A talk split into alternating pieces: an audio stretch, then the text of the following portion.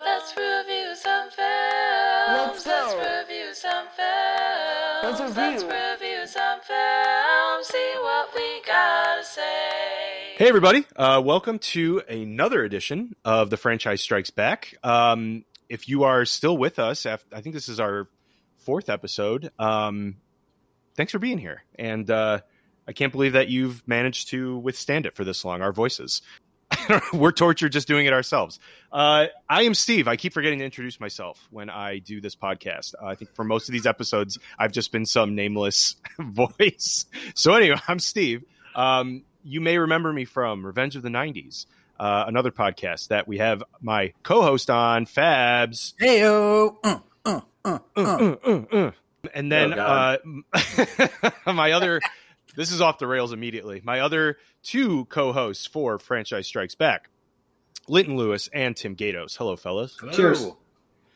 Um, and today we are talking about whether you like it or not. This is a franchise. We are talking about Caddyshack.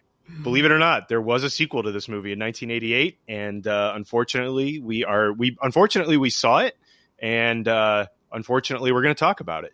So, um, real quick, uh, as is now our tradition, uh, first thing I want to do is Tim, what what drink are you having uh, during this episode? Today I have the Country Club. It is a simple gin and tonic, and it costs fifty bucks a glass. I can't believe you didn't name it the Bushwood. Uh, Let's re-record. I felt- Re-record. Re-record. go Oh, back, go turn it back, go off! back, go back. I fucked up already. No, All right, just so uh, just an Country Club. overpriced gin and tonic. That's what we Gotcha. got. Per- perfect. Perfect.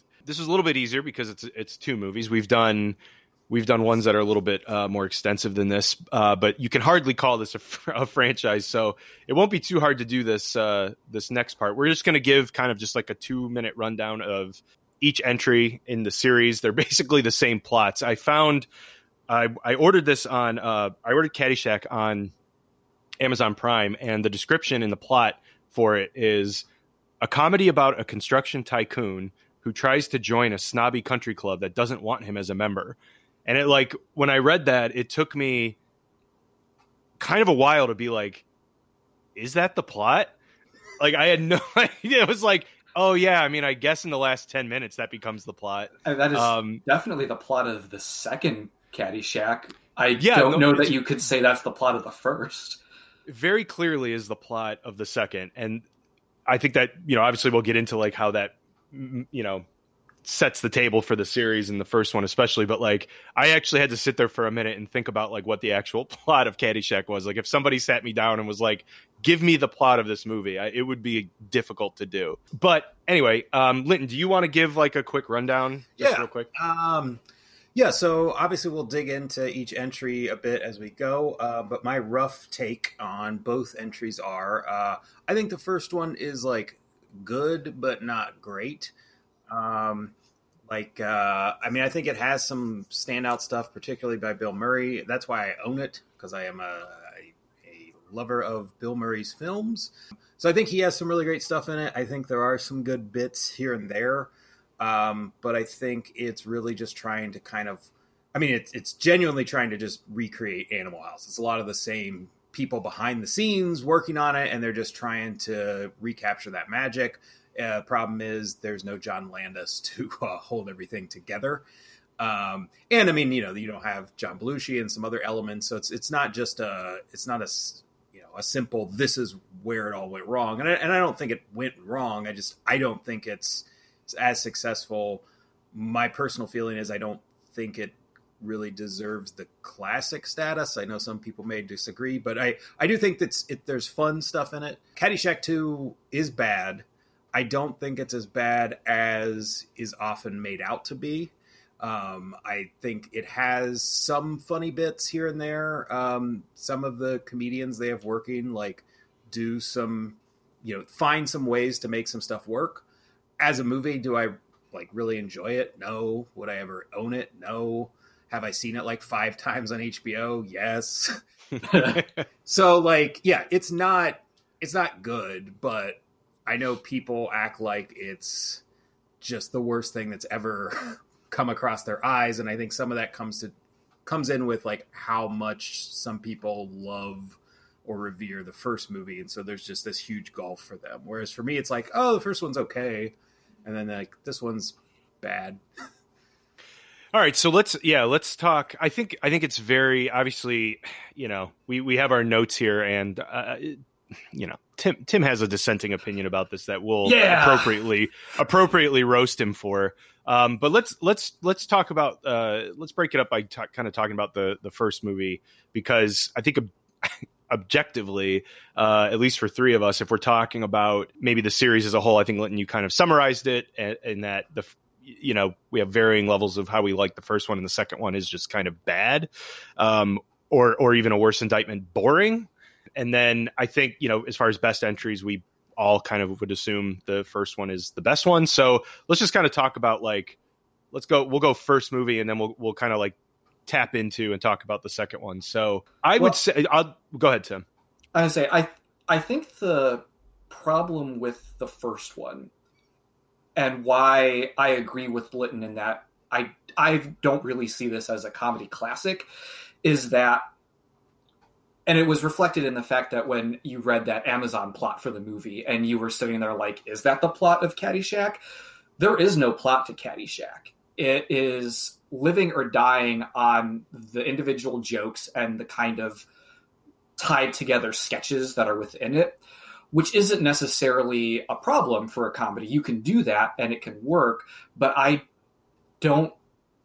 I never watched. I, I think this was actually the first time I had watched Caddyshack all the way through. I had seen a bunch of clips. I'd caught pieces of it on TV throughout my life, but I don't think I had actually sat down and really watched it before.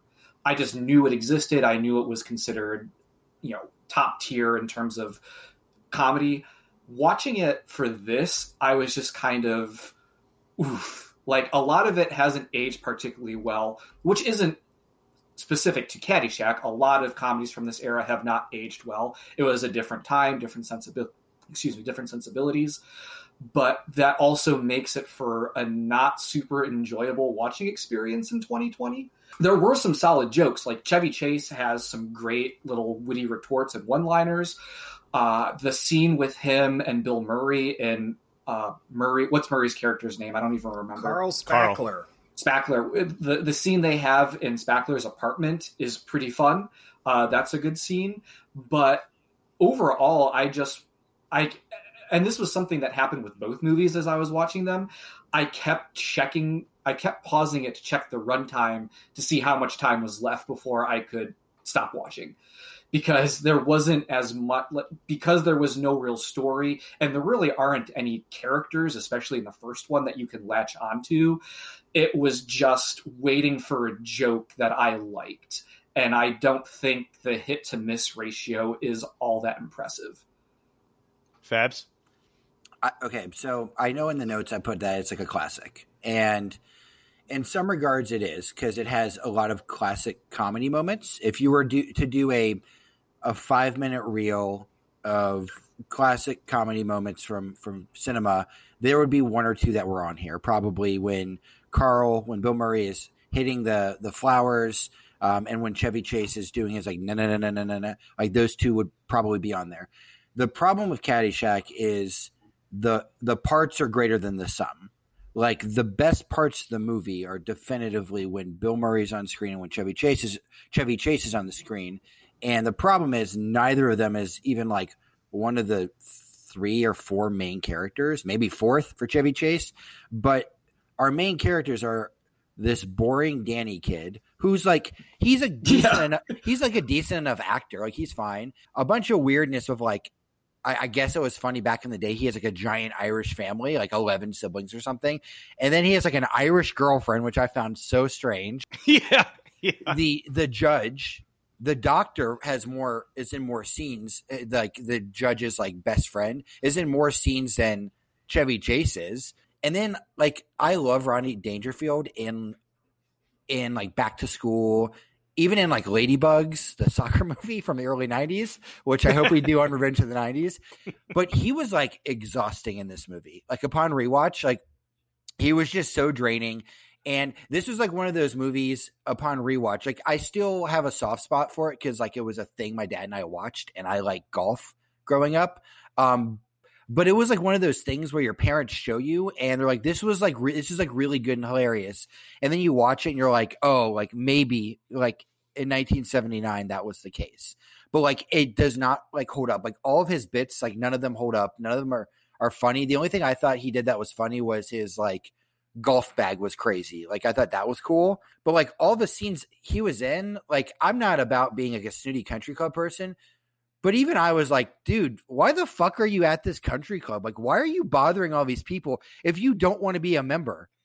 Because like in the second one, he is like Right. a direct like he is doing it for his daughter. Like he we'll get into the second one, but Jackie Mason's character has a purpose for why he's joining it. It's to help his daughter's like social game. And this one is like, why are you at this country club then? Like, there's like you're not trying to buy the land. Like, there's not a reason for you. Don't go there. If you hate these people so much, leave them alone and let Danny get his scholarship. Like, I don't get What I- it. I, I think Tim actually has a theory on this. Yeah, because what what struck me watching it for this was that Rodney Danger's character is essentially Donald Trump. He Yeah. is a bit more self aware than Trump is, but he's basically a Donald Trump character. He's this He has know, more real- minorities in his like entourage too. yeah, so that is definitely not like Trump. But he ha- he's this real estate building tycoon, or at least we're led to believe that.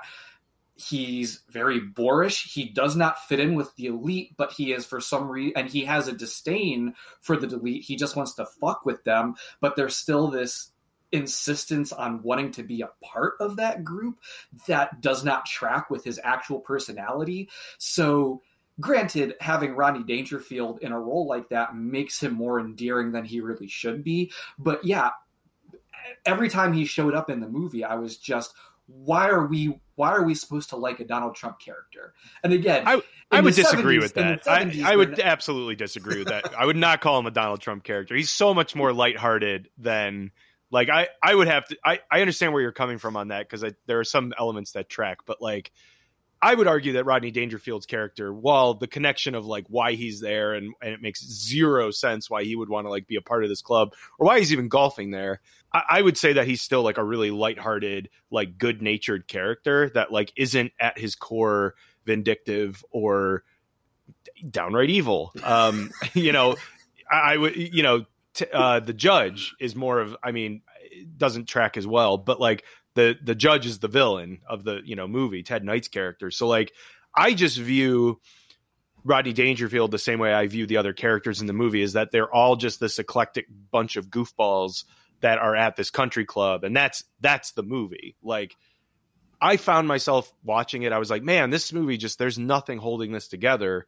But after I watched it, and especially after I watched the second one, I had a different appreciation for like what these comedians were able to pull off in a movie that essentially had nothing to grab onto. Like when I watched Dan Aykroyd try to do a half-assed version of Carl in the second movie, Ugh. I couldn't. That was the most painful experience in my life. Bill But- Murray sloppy seconds. Ugh. and but like watching Bill Murray in this movie, I I I had a new appreciation of for how amazing the Carl character is because I never really loved it growing up. I just kind of like kind of like what Linton was alluding to is like, well, I don't really know like why this is a classic, but seeing that reaffirmed, you know, the talent, the comedic talents of Bill Murray for me. Not that it was ever in limbo, but like it was just like, oh yeah, like nobody else can do this role. And for as awful a person as he might be in real life, Chevy Chase manages to do some fun stuff in this, and even in the second one, Yeah. um, does a few bits that are pretty funny. So uh, it's what like Fab said. It's like the parts. There are enough parts in this that work for me that I'm like, okay, this. I don't know. I would never call this for me personally a comedy classic, um, and I probably wouldn't go seek this movie out again anytime soon unless it's randomly on like HBO or something. But I like it. I mean, I, I ended up having like a new appreciation for this movie uh, after watching the uh, another time and seeing how bad the, the second movie was. And like with Rodney Dangerfield, it's like again, I I didn't love everything he was saying, but like honestly. And because it makes no sense, like I always quote, I do always quote the line, "Hey, everybody, we're getting laid tonight." Like it makes no sense in the context of the movie, but the way he delivers it is funny, and it's like whatever. Like I, I don't care. Like it's fine. It's funny Yeah. to me. I remember. Um, I remember and it's a thinking- we- I remember thinking about that line because I know it's something that has shown up in clips all over the place, and it's one of the more famous lines from the movie. And when he delivers that at the end of the movie, I remember sitting there going, "The fuck does that have to do with anything that just happened?" Also, Nothing. No, you're- absolutely nothing. You're you're rich people at a country club. You can get laid whenever the hell you want. What are you talking about? Well, the And like what? Yeah, Uh, I was just gonna say, like the randomness uh, was one aspect that I jotted down, um, and I mean that line is a good example. But another one that really jumped out at me because, like, like we had kind of already established, a lot of it's like a series of skits that are very loosely tied together. And I I want to go into a little bit on like the production stuff. And I think Steve, uh, you read a book on Caddyshack, right?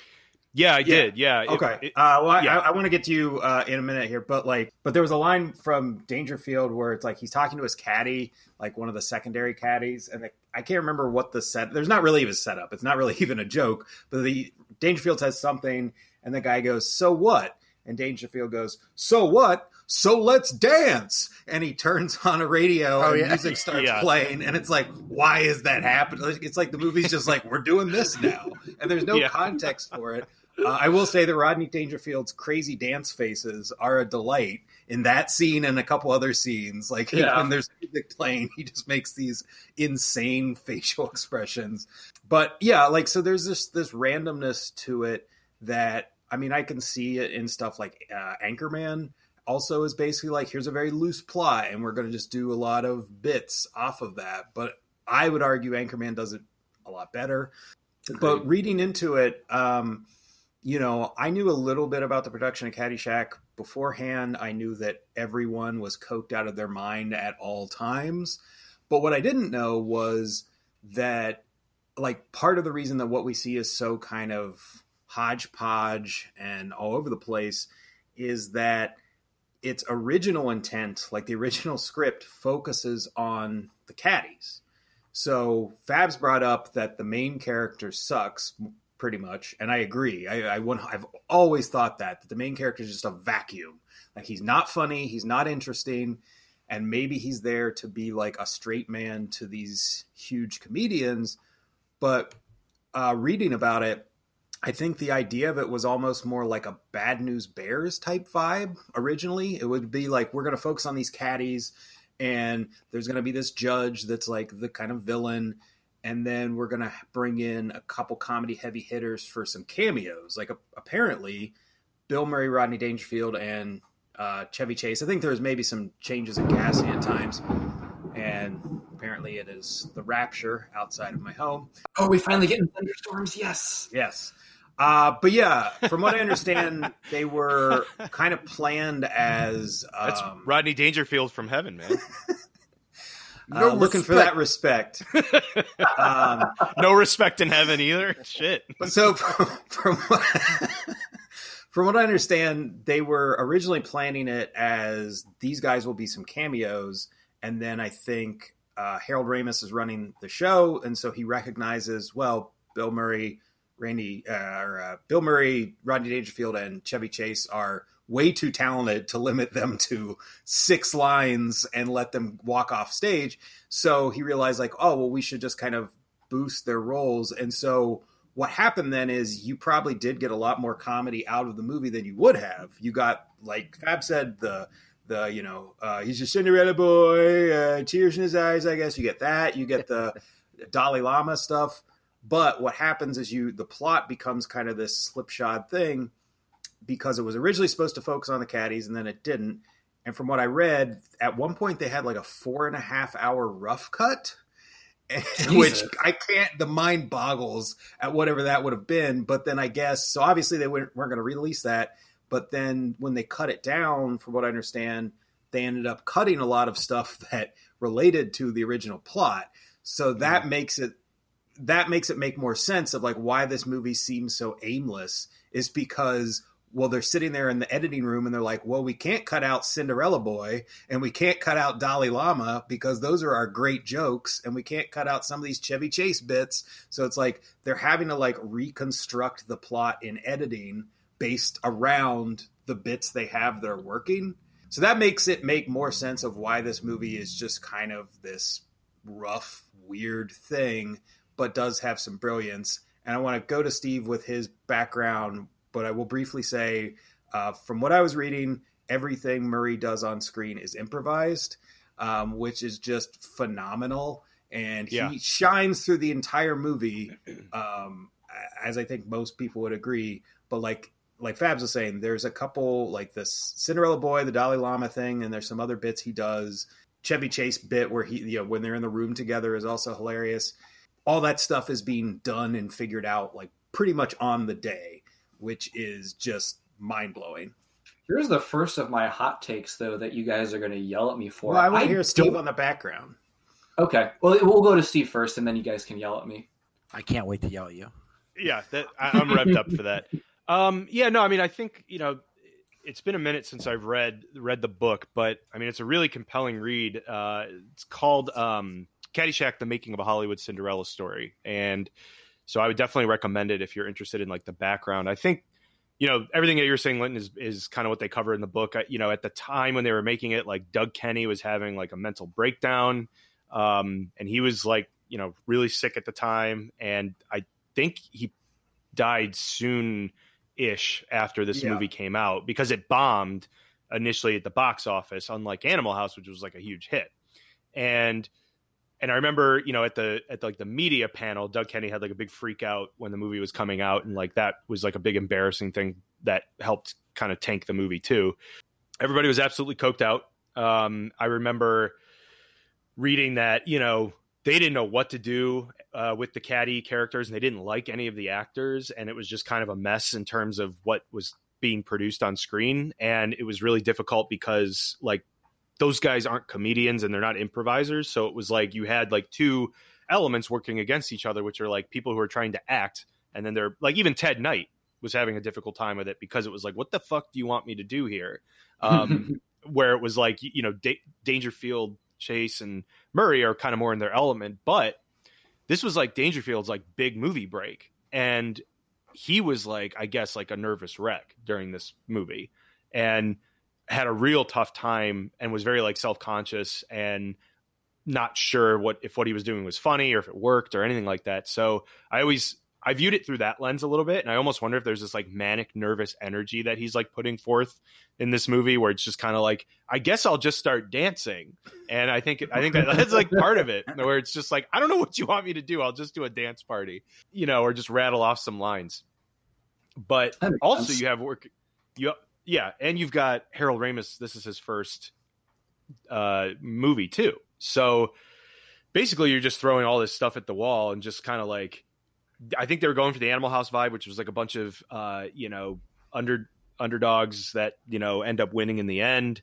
And that just went off the rails but like and, and again this was like the start of bill murray just showing I, I remember one of the things was that the they were very nervous about bill murray because this was like the first instance of him just like not showing up until the day he was supposed to film. And i think he filmed all of his stuff over the span of like a couple days.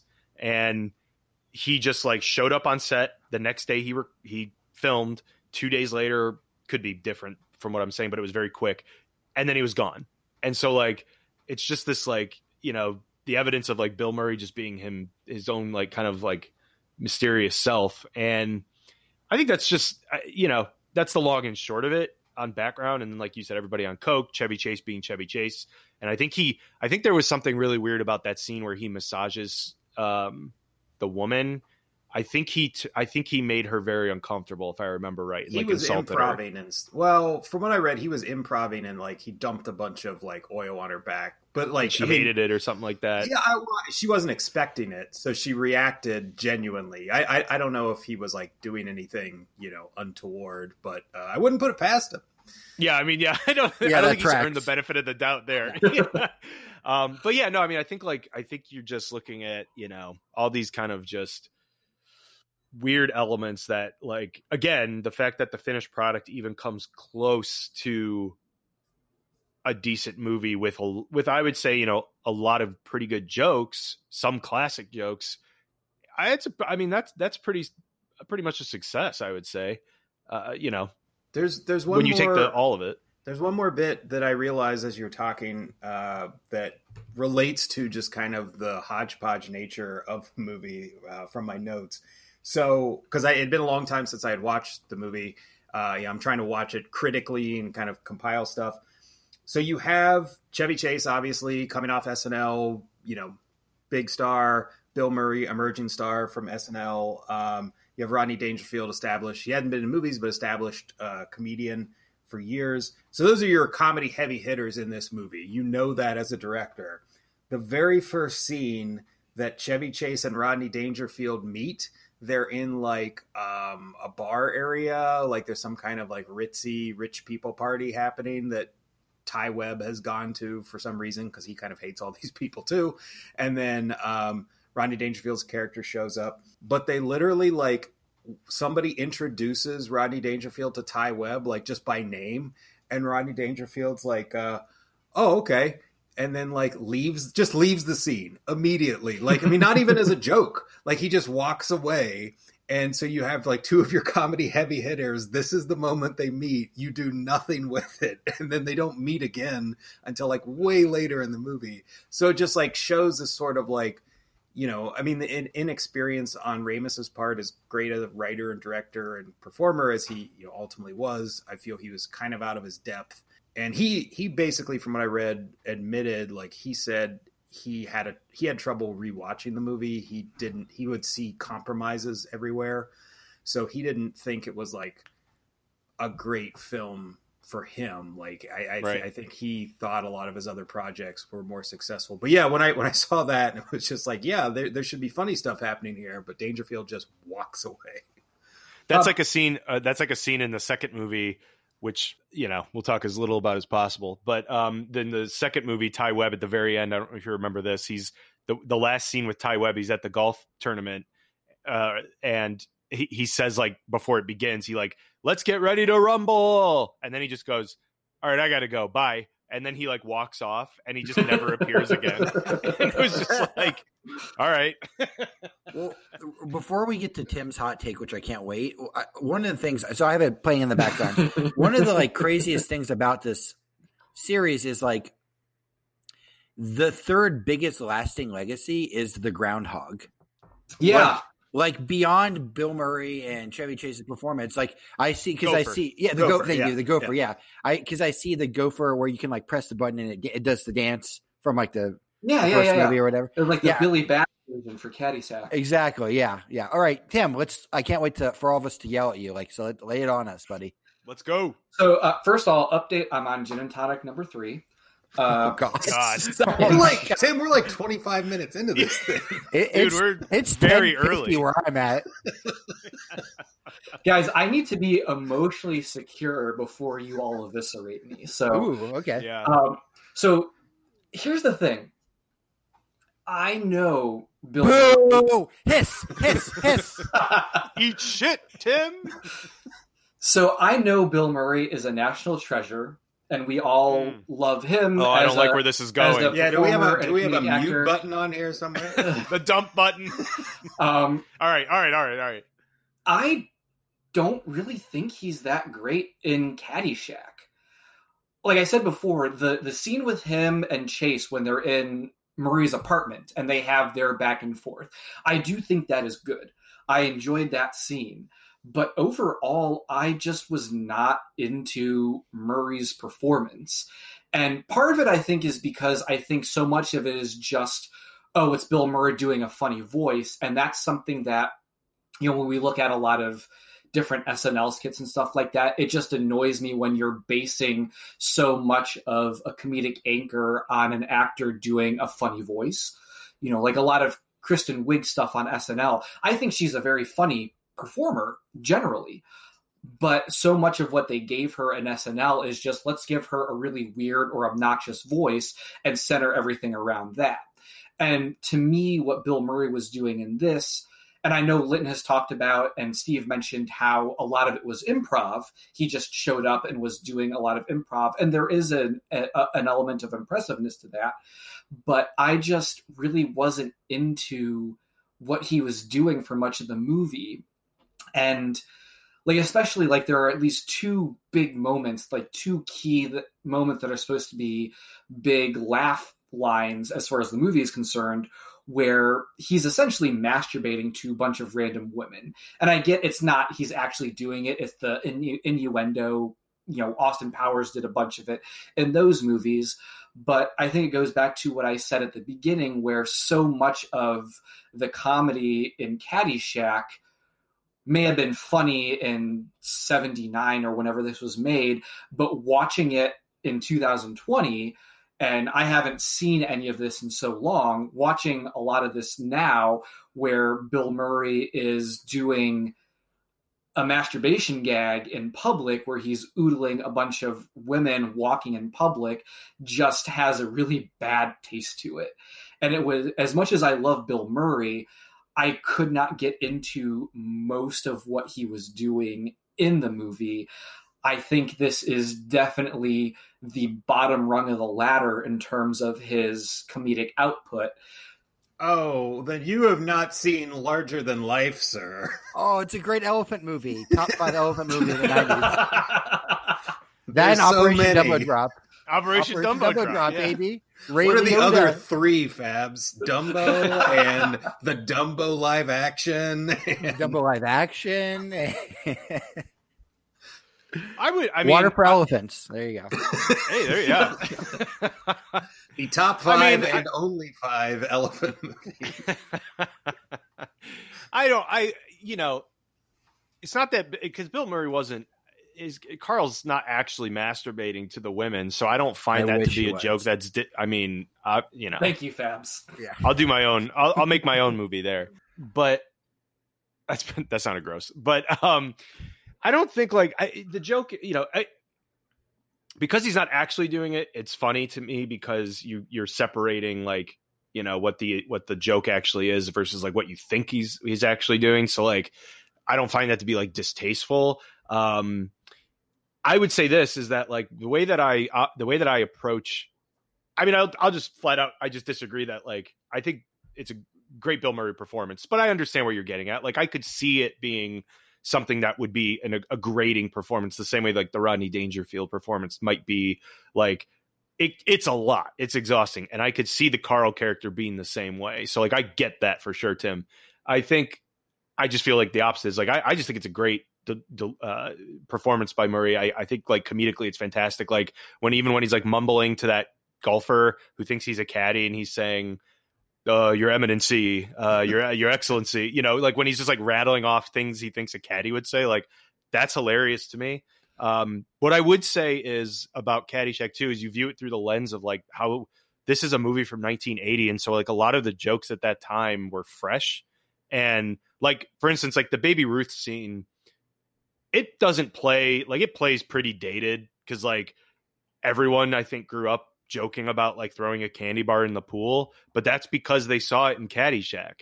And like when you see it for the first time, it's like, holy shit, that's the funniest, freshest, most unique thing I've ever seen. Like this is comedic genius. And so I think part of it comes from that too, where it's like this movie's like 40 years old. So there's that element too, where it's like, okay, a lot of comedy's been done like Austin Powers, you were saying, like it drew from Caddyshack, where it's like, what if we pretended to make it look like we were masturbating, but we were doing this or whatever. Um, so that's my.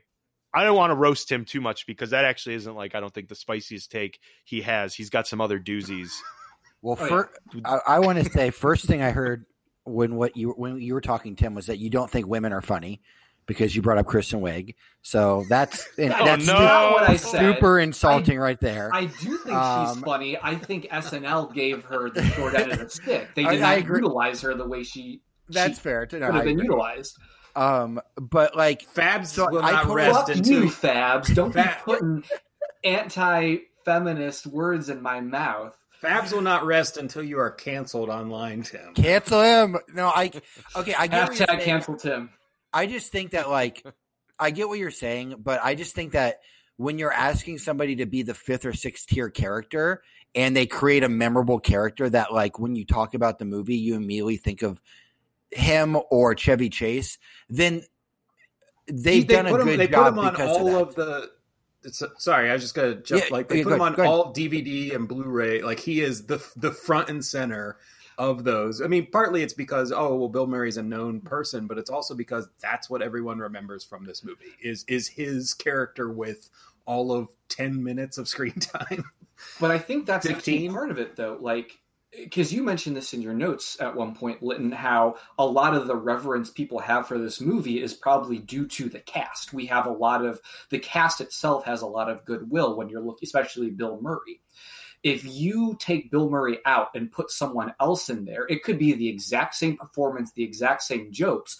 Would we still hold that character and that performance up to the same degree that we are because it's Bill Murray? Or is the fact that it's Bill Murray influencing how we But view that I- I- performance? Well, go ahead. the Travis. improv though the fact that it's bill murray is the reason you got that part though that's the thing if if if if this was all written you can make that argument but we wouldn't have gotten the like one of the two most famous moments where he's like hitting uh like the cinderella story and like you wouldn't have gotten those moments because like he decided to do those Yeah, I, Yeah. yeah. I was, I was basically was going to say the same thing as Fabs. Is like you, yeah, you could not have recreated it, and not just because it was improv, but because it's specifically Bill Murray improv. Like a, like a, a different actor is not going to bring to it what he was bringing to it and those elements. And I did read. I only saw this one place.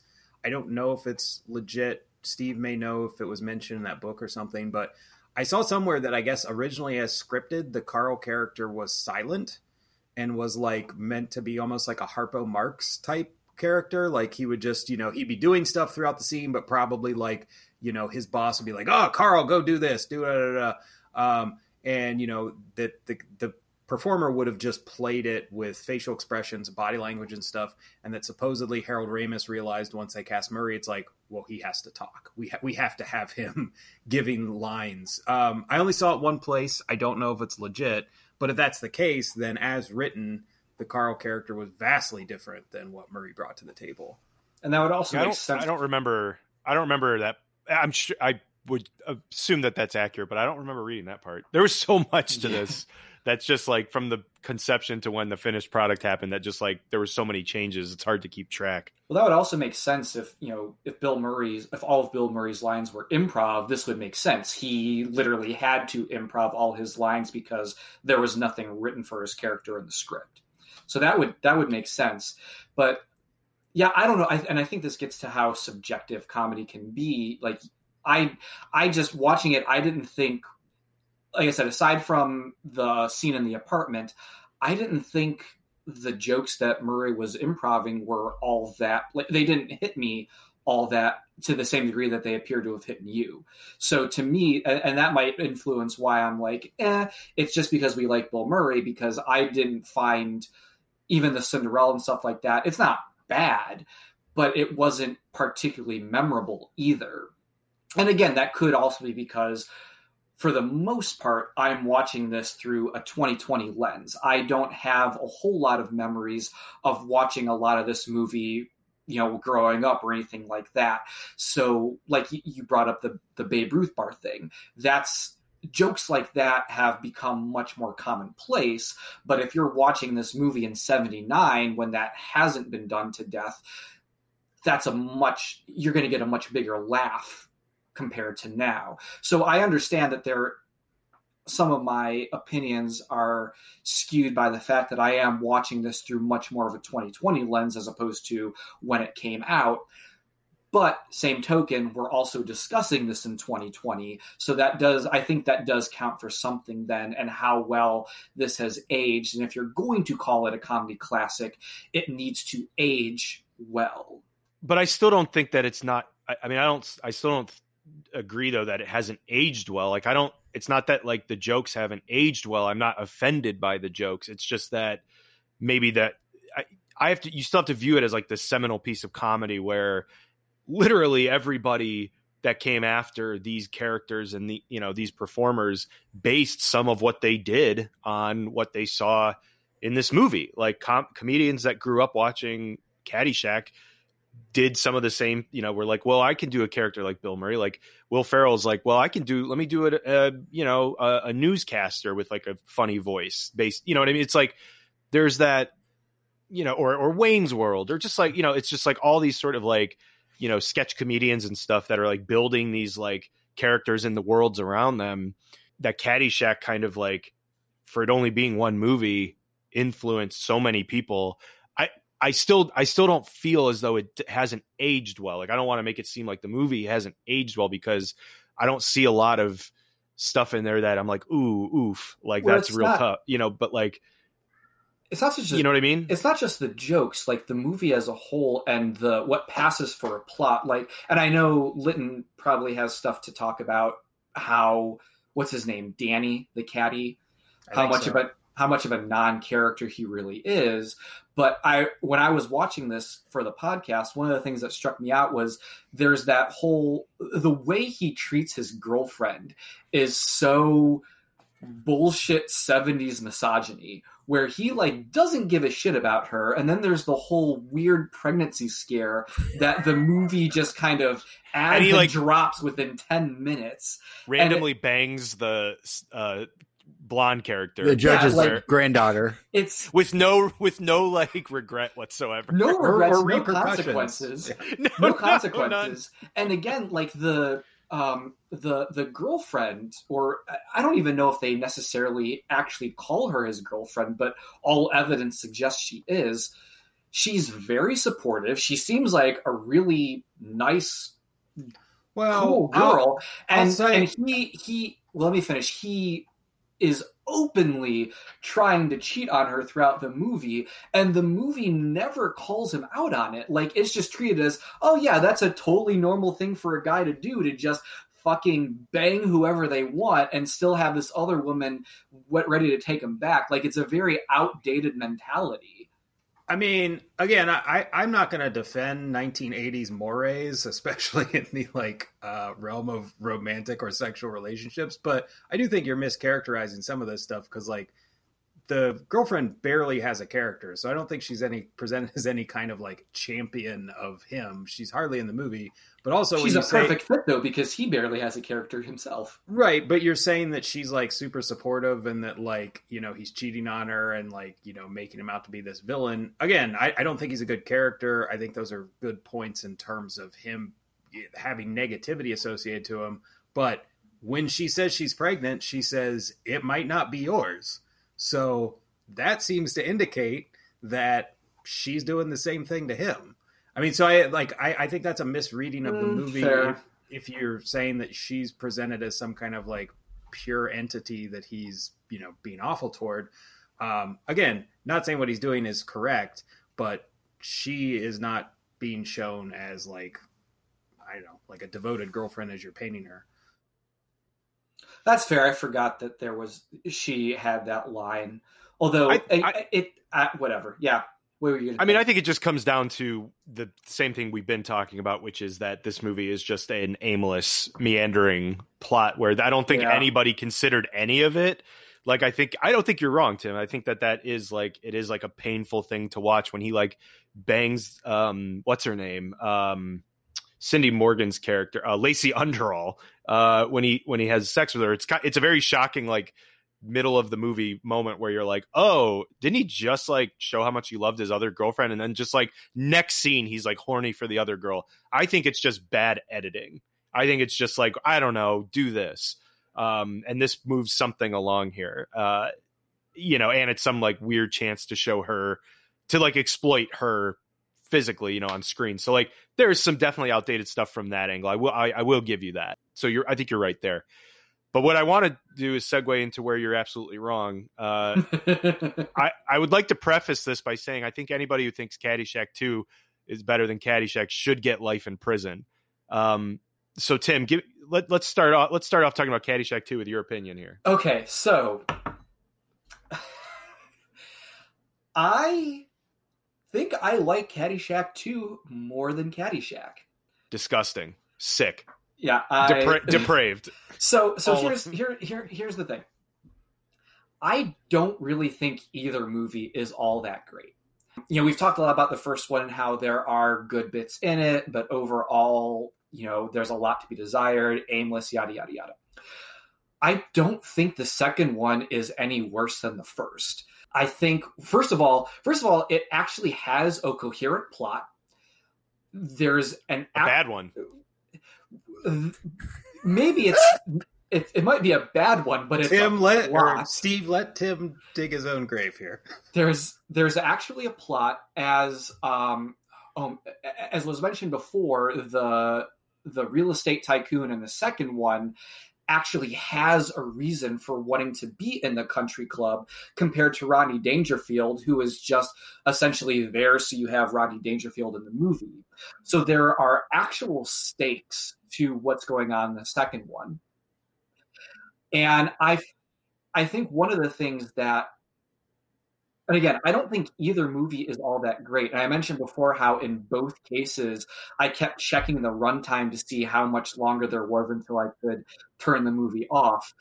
But the experience of watching Caddyshack 2 was less painful to me than the experience of watching the first Caddyshack. And I think that has to do with there's a, whimsy, I don't think is the right word, but there's more of a fun, absurdist energy to the second one that I found more refreshing compared to what was in the first. Like when they, when, uh, what, uh, I don't remember the character's name, but Jackie Mason's character, when he buys the country club and he turns it into that like carnival mini golf.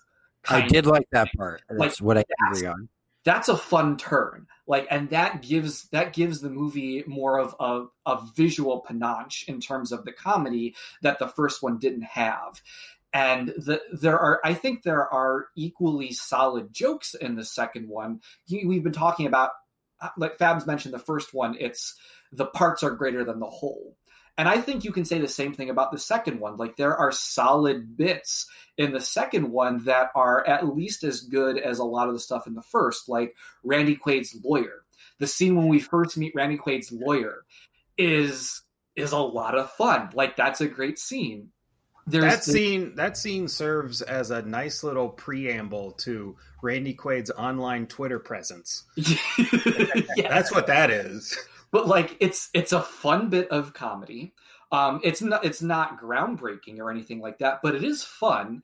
And there are there are like one liners and quips throughout the movie that are just as i think are just as good. Like one of i mentioned to Linton when we were talking before this like there's a joke at the beginning of the cat of caddyshack 2 where um the, the caddy that we end up seeing i don't remember the character's name because characters are not this series strong suit but he's he's caddying for the business for Jackie Mason's daughter. And obviously they have chemistry. He's trying to, you know, prove that he can date her. And he has a line about like, you know, I'm not going to be a caddy forever. I'm going back to car wash school in the fall. And like that's a good joke. Like that's a solid little bit of like misdirection and the setup and the payoff. So I I don't think the second movie is significantly worse than the first. I don't think either are that great, but my experience of actually watching was more enjoyable for the second because there was more of a fun energy to latch onto. We now throw you to the wolves, Tim. All right, Steve, I'm ready. Fabs? Hey, I'm on my fourth drink, so I'm ready. Um, God. okay, so like, I'll agree on that. Like, I think it's really fun when they, um, when he buys a country club in the second one and turns it into amuse an amusement park. Uh, Randy Quaid is like surprisingly like hilarious. I mean, he's Randy Quaid's great if he has like five to ten minutes of screen time, like Uncle Eddie in, in the vacation movies, and he can just be insane. Like that's his like that's his sweet spot. Because that's who he is. Yeah, exactly. Like it's hey, we're shooting a movie. Don't tell me anything about it. I'm just gonna be. I'll I'll walk on set. I got it. Um, there's just I, I don't know, man. The, the second one is just so lifeless and like yes, there is a like more of a plot, but I mean it's you're like you're you're splitting hairs with that because like the first one you could say the plot is like the main plot even though he's boring.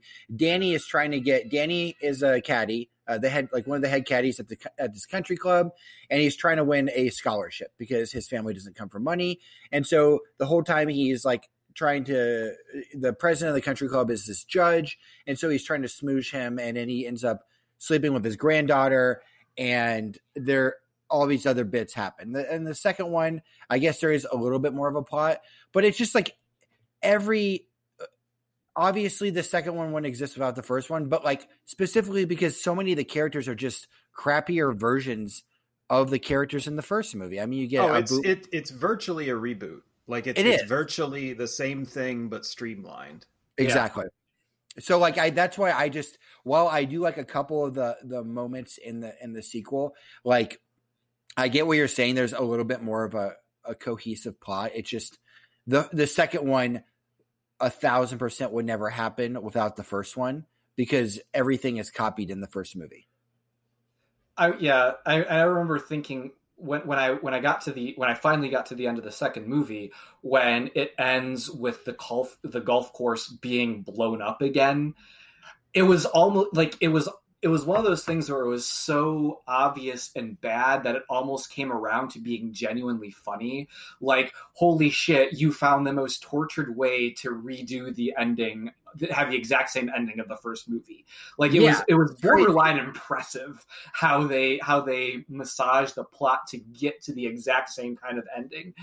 So no, I don't I don't disagree that so much of Caddyshack 2 is just redoing Caddyshack just it you said streamlined. I think that makes sense. It's a streamlined version of Caddyshack, but I th- again, I'm not going to say either of these movies is super great, but I think being streamlined helps because we we spent the whole every uh, the whole podcast up to this point kind of talking about how aimless the first movie is and how it's just by virtue of the cast and what they were willing to do that kind of helps the movie rise above what it would have been otherwise. I think the fact that Caddyshack 2 streamlines that is is the better way to go. I mean, think of if you had Caddyshack 2, like that streamlined version with the same cast of the original Caddyshack. Like then you'd probably have a good movie.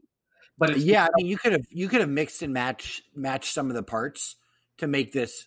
Yeah, where you take more of the plot of the first one, but then the cast, or more of the plot of the second one, but the cast of the first one to make something like even more special than the original Caddyshack. I could agree you- with that.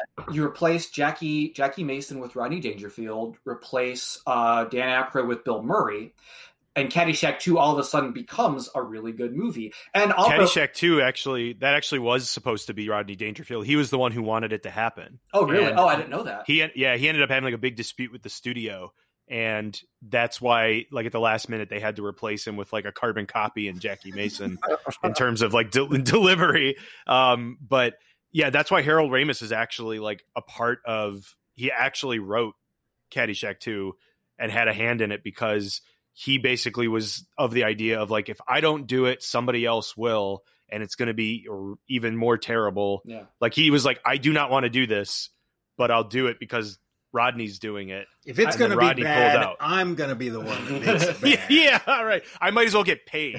I also want to throw in, I. I, I think another reason I like the second one more than the first is I was not expecting this. When Robert Stack walked onto the screen, I legit lost my shit. I was so happy to see Roger Stack in that movie, and I was just like, "Oh shit, it's the unsolved mystery guys!" Yeah, And Tim, as- Tim told and- me this beforehand, and was like, "Have you never watched Airplane?" I didn't remember. I haven't seen I haven't seen Airplane in a long time either. So I don't.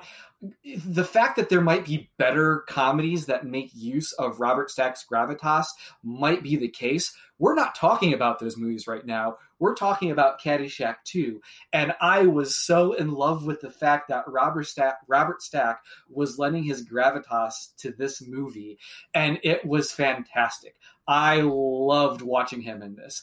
And granted that is probably coloring my view of the movie overall Yes, it is. But- it is. but i don't care i don't give a shit i, I mean, I- it's crazy. He's, he's paying Dan Aykroyd to kill somebody. Like, like he's like cool. He's like, oh, here's this golf ball that will explode when I hit him with it. And he's like, oh, cool, yeah, like let's go with that one. he's manufacturing watch- he's manufacturing his own unsolved mysteries segment it's fantastic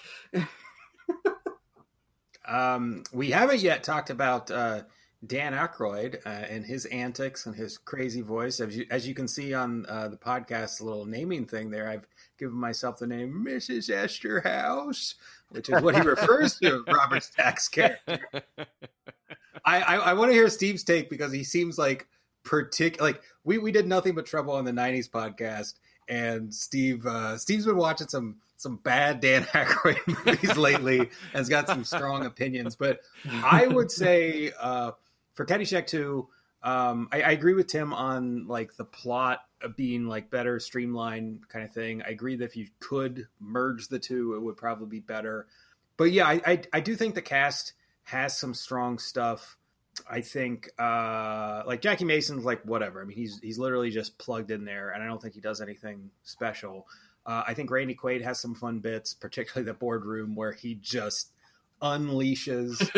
um, I think Chevy Chase is funnier in this movie than the other one. I know that might be sacrilege, but like the few scenes he's Agreed. in, he has more lines. I think maybe they, since Ramis was writing this script and it wasn't, I mean, he wrote, I think co wrote the original, but it was so loose and they changed so much.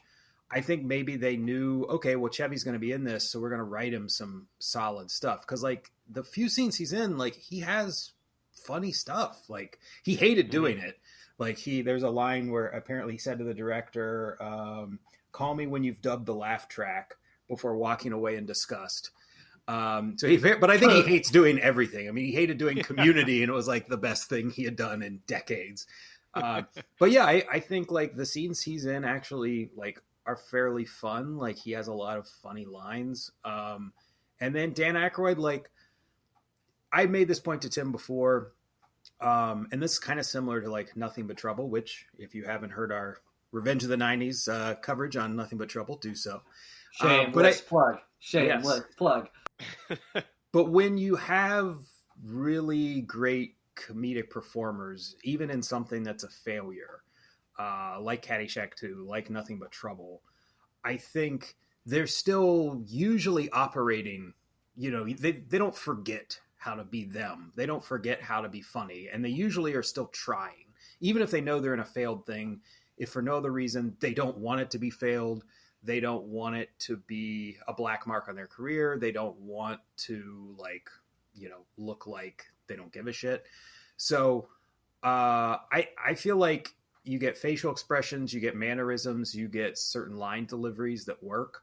And so, like Dan Aykroyd's character, Steve mentioned is like a carbon copy, more or less, of Spackler, which is basically true. But I think uh, I think there's just like some funny mannerisms, facial expressions, line deliveries that Aykroyd milks out of it. Steve, you had some well, some thoughts on Dan. I did. Well, I, I will I will agree with you for sure on Chevy Chase angle. I think that like I th- I do find a lot of what he says or what he does in this movie funnier than um, in the first one because even in like the first Caddyshack, that like no no no no no no no that scene, what he's talking about honestly makes no sense. Like there's I don't know what he's rambling. I think he just was on coke when he was doing that scene because like if you listen to like Sounds what he's right. talking to to Danny about, it's just like what is this? and like I don't even what is the like no no no no like none of it it makes any sense, but it like somehow worked. Um, in the second movie, there's that scene where he's um, meeting with Jackie Mason uh, for the first time, and he's in the clubhouse, and he like the pool sticks all fall, and he's like calling everybody by the wrong name, and then he sits on the lap of that guy and treats it like he's like part of the chair, and like that's some really great physical comedy. Yeah, I, I did like that a lot. Um, and they're you know, and I'm not again, I'm not like whole saying like wholesale. This is like the worst. I do think it like gets a bad rap as being like the worst sequel of all time probably just because it was one of the earliest terrible sequels. But like there, like like you guys are saying, like there's stuff that works in the second movie that that's fun. My problem with Dan Aykroyd's character is that like I mean, personally, I just found it to be like that voice was the most grating voice I think I've ever heard on film. Like you do it like you do like a line or two with it and you're like, oh, okay, like that's kind of funny. That's a funny, weird character. But like when you've got like a full exchange with Robert Stack, and you've got like all these other scenes at the end where he's like got to maintain that voice. I, it was just like painful, like just painful, and like the Mrs. Esterhaus line is pretty fun, but like I, everything else like doesn't work for me. Like the chili dog thing is it, weird and lame, and like that watch the fruit like that that thing was like awful like and you I had believe- to endure it three times is, uh, Keep your eye Yeah, on the on fruit. the fruit.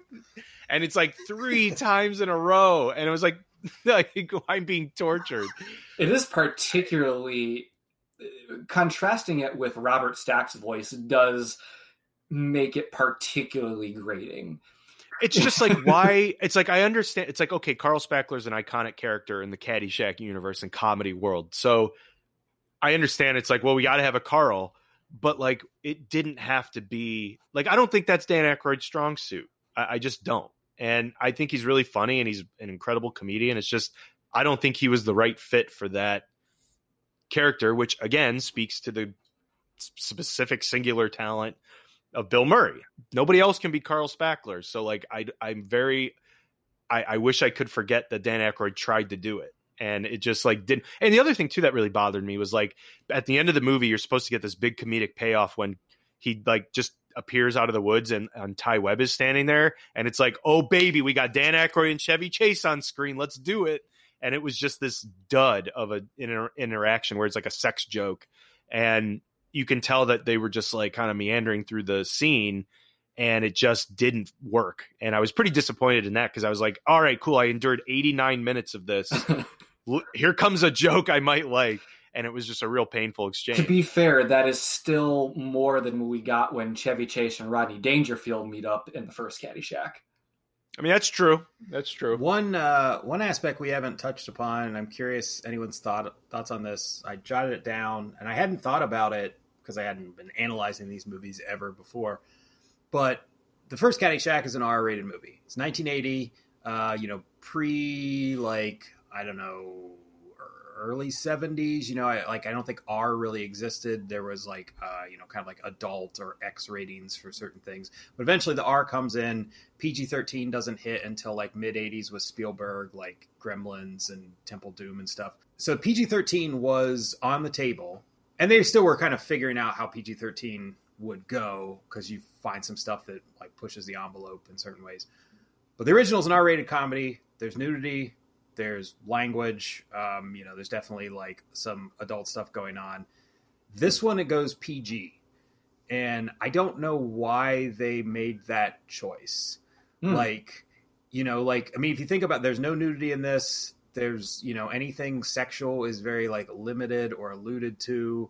There's not really much language. And i'm not saying you have to be filthy to be a comedy but like consider if like you did a sequel to animal house and you made it pg i just don't understand like in the conception of it. Harold ramis is still involved. The studio wants a sequel. In the conception of it you essentially defang it and the Caddyshack's best jokes aren't even like the filthy stuff. I mean, the best jokes like are the Murray things, which are basically clean.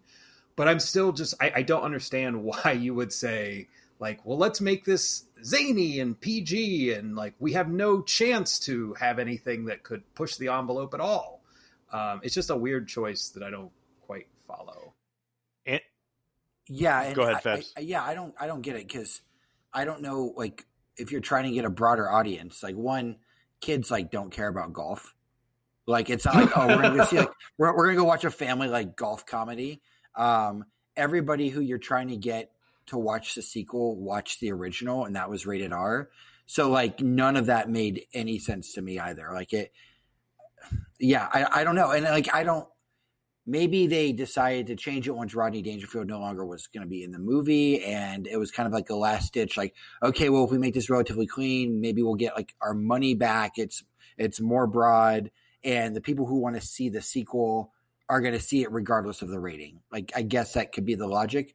But yeah, I mean, I always think that that that PG thirteen R choice that gets made with like action movies and and certain comedies. I think it's it always goes on. It always, they always make the wrong decision, in my opinion. I will also say I really hated what they did with the gopher in this movie. Caddyshack 2 like just beat you over the head with the gopher which now talks and and and like is just this like like huge character like that has like a plot of its own and and like is always and is like far more sentient than I think Well, any you've, you've got you to expand the world, Steve. You've got to world yeah, right. right. Where he like drinks that when he drinks that um uh, the root beer, the diet, uh, the diet root beer when he pulls it through and he's like chugging it and it's like getting him all over himself and he's like, it's just like this is not going to go well. Oh, like that's this not movie how, is not going to. like that's not how you drink your diet root beer. I don't like to. I don't want a mirror put up to me. I don't want to see that. no, that was something that I remember that that stuck out to me when I was watching Caddyshack 2 was so I like I didn't have a problem with the way the gopher was utilized in in the sequel for the most part. Um, it seemed mostly in line with what they were doing in the first one. A little bit more exaggeration, but that's to be expected when you're doing a sequel. But when it got to the end, and the gopher intentionally puts the explosive golf ball in Robert Stack's bag. It did jump out because it was like, so this gopher apparently recognizes that Robert Stack is a piece of shit in the movie. Like, he's the villain. He's intentionally trying to help out the other side. Like, there was like you said there was there was an amount of sentience given to him in that moment that did not jibe with what we had seen from him up until then because in the first movie he's just a gopher and he's doing the gopher thing and so the conflict between bill murray and the gopher in the first movie is very organic and natural given the setting and for most of the second movie I would say it follows the same logic. There's a bit more of a direct antagonistic spirit of the Gopher towards Dan Aykroyd's character compared to Bill Murray. But again, I think you could chalk that up to it's a sequel, you're digging your heels in more on that kind of stuff. That's fine. I don't have a problem with it when he is putting that ball into Robert Stack's bag, that crossed the line to where now apparently we need to believe that the gopher is aware of the plot and what has been going on in the golf course, which does not make any sense at all. Yeah, I, I agree with Tim. It, it struck me as weird um, because, like, yeah, the Gopher. It's it's very similar to the first. With uh, you know his his villain, his antagonist is you know whatever uh, Dan Aykroyd's character is named, uh, Mr. Sanderson, I think is the fake name that is given. He, you know, that that's his villain that he's facing. But yeah, at the end, he like pops out the golf ball, and I was just like sitting there watching, thinking, has the gopher been watching the movie? Like, how does he know that any of this has to do? Like, how does he know he's going to help or hurt anyone? Like, isn't this just random to him? Whatever's happening over there. I, w- I did like the uh, Looney Tunes explosion uh, with Robert Stack and the whole family when they when the, the smoke clears and they're all like blackened and like their hair's all like insane. Like this this is a Warner Brothers movie, so I did appreciate the uh, the the Looney Tunes shout out Yeah. uh, with that. I can always appreciate that. Um, okay, because uh, we're we're closing in on you know hour and a half or so, and uh, I mean I sure I'm sure we could go four hours on Caddyshack, but Yeah, like the Just- original cut. Yeah, we're let's go five. Where uh j- just to kind of try and encapsulate here. So we'll each kind of go. We'll do uh any any other kind of just like interesting tidbits that we have about the series or things that we like and then where if if at all you think this series could go or if it should go anywhere and like how you would see that happening. Caddyshack Unsolved Mysteries crossover event. Make it, you cowards. That's what I want. Netflix. Tim wants them to unearth the corpse of Robert Stack and or do some kind of CGI monstrosity like uh, Grand Moff Tarkin. We have the technology. All right.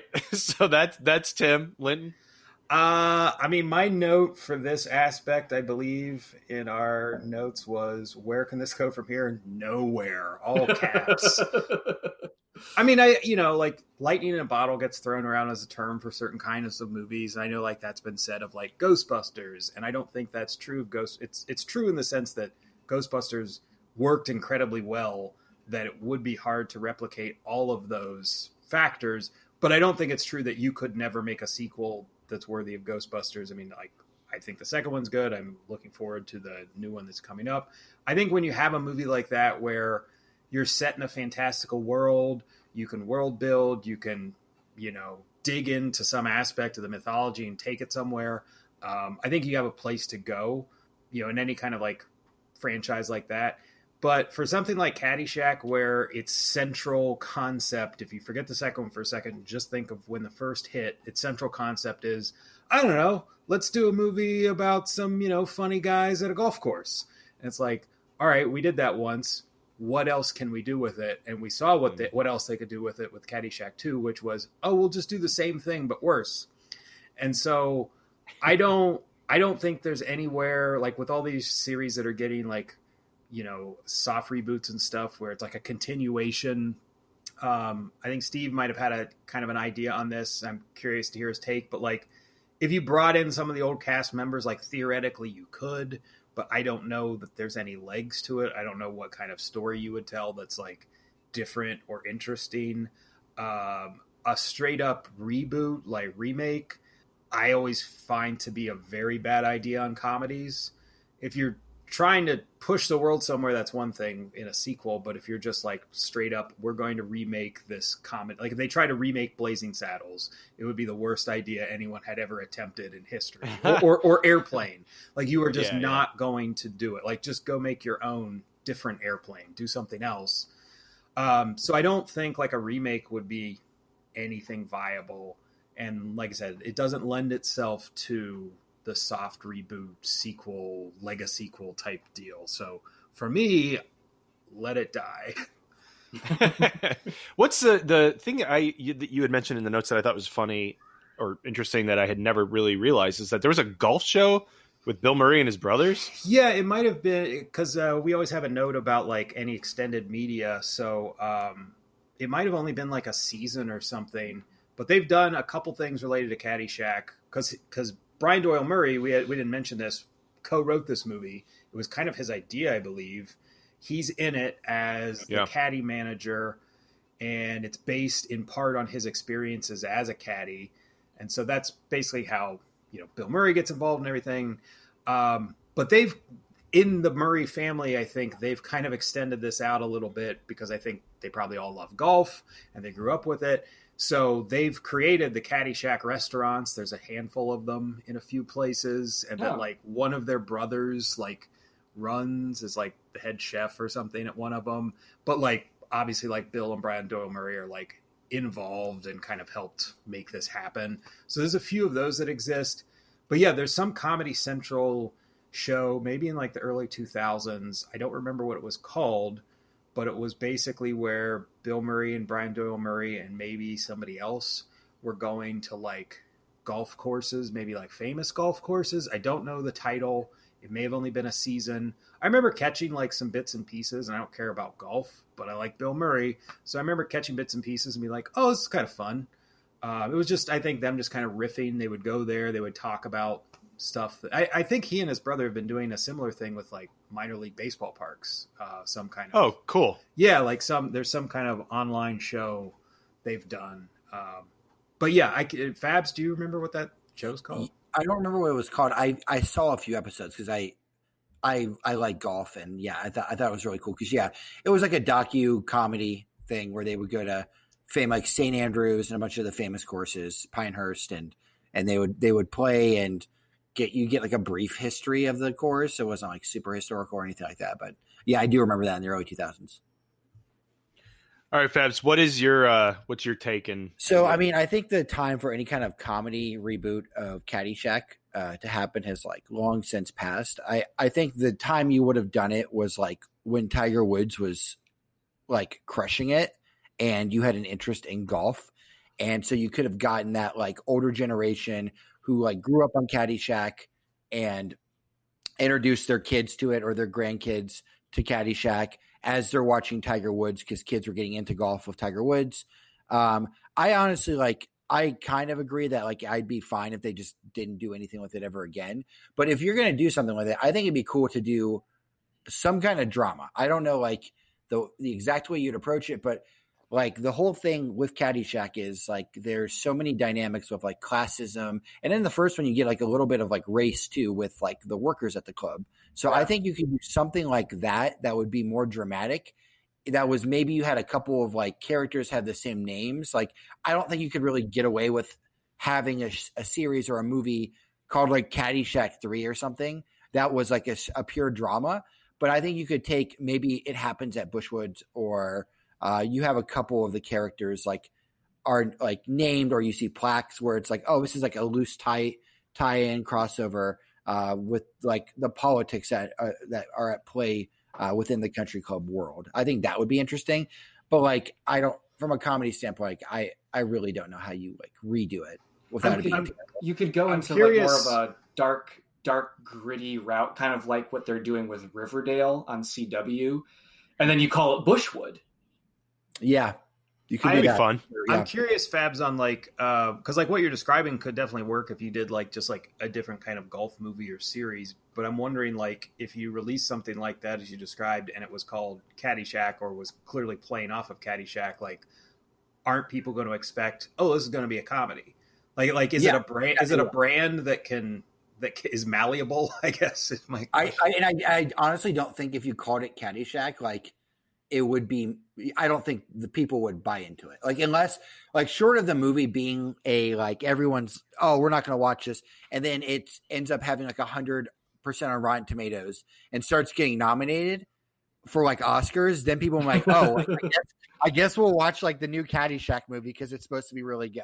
You um, sort of like that happening. If it's just like a middle of the road like drama, I mean, honestly, like yeah, it would not work. Like, but I I find um because like I'm from Columbus and there are so many country clubs there.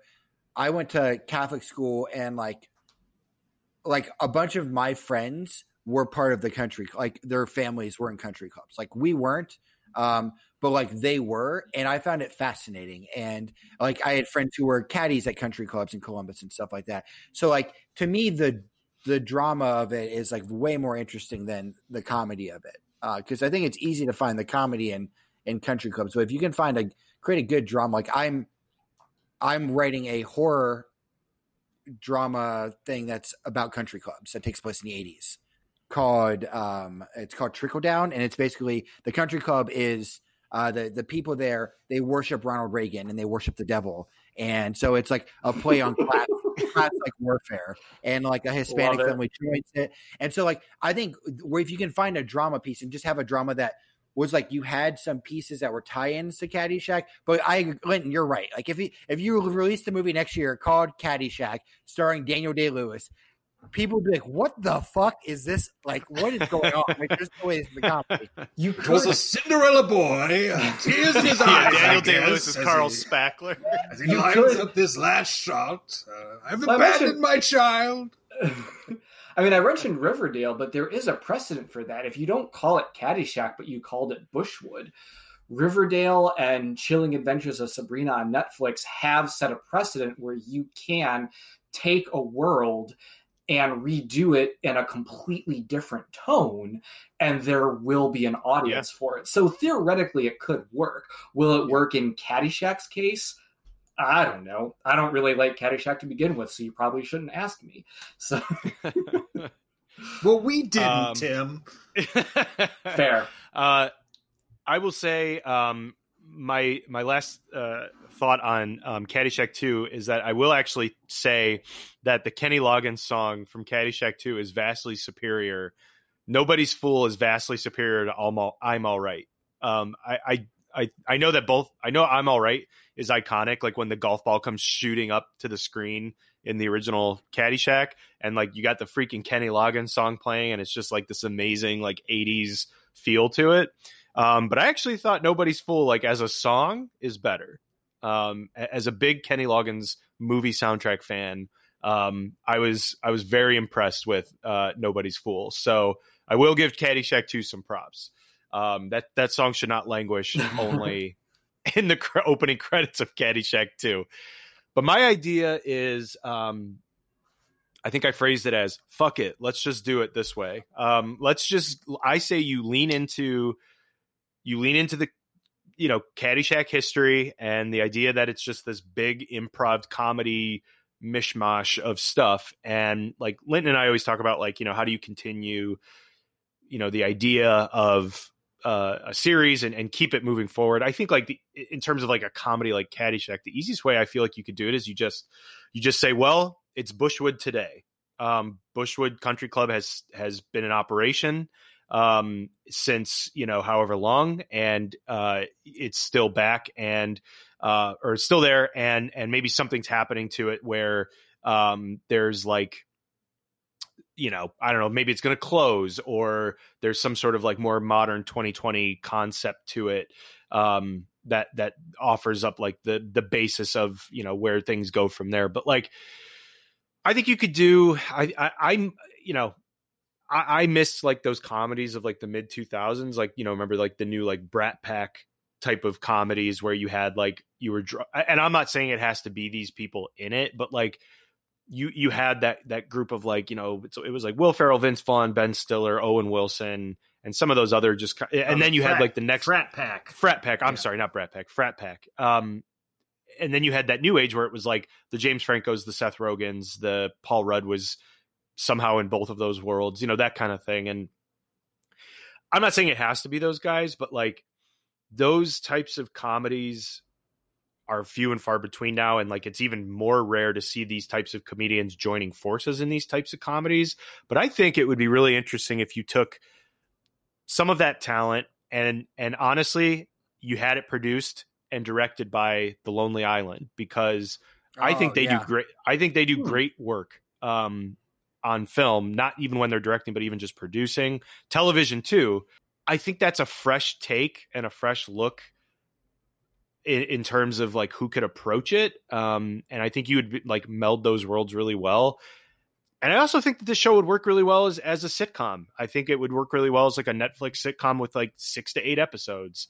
Um and i i think you can make that work where it turns into like a workplace sitcom that like if it was like made by the lonely island um or produced by them with like comedic talent that they can recognize and find like whether it's young or or old guard I think it would work. Um, I think if you it, you almost could treat it as like a sketch show in the in the frame of it being Caddyshack because that's essentially what Caddyshack was.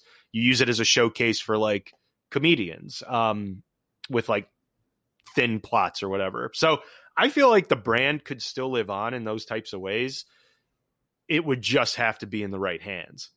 Yeah, I'd watch that honestly. Like if you had the frat pack in it. I mean, I was just thinking of uh, um, Danny McBride and Will Ferrell being ridiculous, like country club villains, and you have like one of the Wilsons with um, like uh, Vince Vaughn are trying to like join the club or something. Like just Danny McBride and Will Ferrell like together playing Danny- over the top would be so fucking funny. Dude, Danny McBride's character from Tropic Thunder feels like a new age Carl Spackler. In a Oh, way, yeah, it'd be because he's great. just this like crazed, like you know, uh, sort of you know that same like vibe. Um, yeah, no, I mean, I think that would work. You know, that could work. You could make it like honestly, if if like Danny McBride got a hold of it and turned it into an HBO show, the way he's done with like the Righteous Gemstones, um, Eastbound and Down. Eastbound and Down, Vice and you know, and yeah.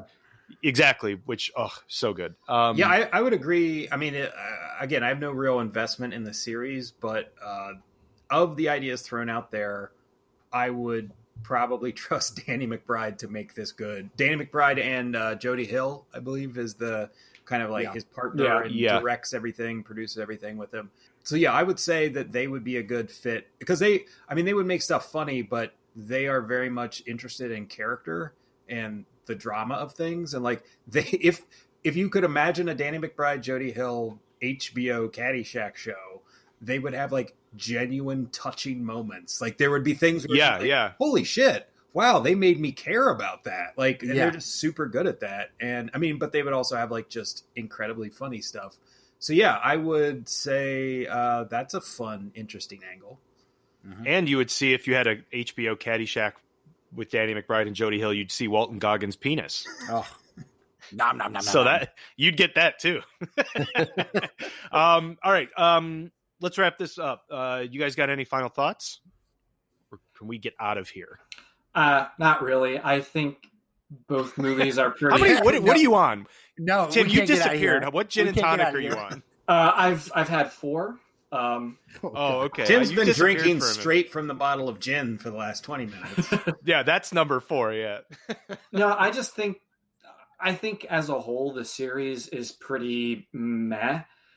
you know, I think Fab's comment that the parts are greater than the whole is pretty apt. There are good things to be found within both movies, but really, I don't think Caddyshack is anything special. So, Uh, only other thing I have to add uh, when I was praising Bill Murray's performance, I did not bring up two bits of really good physical comedy. It's the same thing he does, but he does them twice. It's when the uh, bishop gets electrocuted out on the green. And then at the very end, once he has completely obliterated the golf course, he does this just sort of like looking over his shoulder, stalking away, like zigzag walk of like, I'm going to get in trouble for this. And it's just like, it's just great comedic performance kind of stuff. It's that a, a, another performer wouldn't have played the character that way, or they would have just like walked off screen or whatever. But uh, you know, Murray was just hundred percent committed, and that physical comedy is some of like the best stuff he did in the movie. I think. Um, I'll say, I mean, check it out if you haven't seen it. Uh, there are some really funny moments. Also, check out Larger Than Life and Operation Double Drop. um, And listen yeah, to no, I mean, I- Fab's Elephant podcast, Elephant Yeah. Podcast. it's called Elephun. Oh, fun. P P H U N. Um, I uh, yeah, I mean, I you know, Caddyshack is whether I mean you know the subjective nature of like how you feel about like the characters or how it how it is uh, from you know a comedic standpoint. It is a comedy classic. So I mean, if you're uh, you know somebody who wants to get into you know comedy history or or you just want to see you know what's regarded as like the best comedy of the 80s, like this is required viewing and and and I do agree, you know, with with Linton um, in saying that just like Bill Murray's performance is just an iconic, iconic performance that I again a singular talent that just like nobody could have done it that way. And so like see it for that alone. If you if you've somehow never seen Caddyshack, which I guess at this point could have fallen through the cracks for some people. So uh, please avoid Caddyshack two at all costs. Um, I the only thing I'll say in that is I will commission. I would love to commission the painting of Chevy Chase where he where his face is all three of the family members No, on no, the so painting. good. yeah, So good. but I actually think that was pretty good. So I would commission that painting. But other than that, um, not a ton of redeeming qualities there in that sequel. So, all right, that is uh, the Caddyshack franchise. Um, we'll see you guys later. Let's review some films. Let's, Let's review some films. Let's review. Let's review some films. See what we gotta say.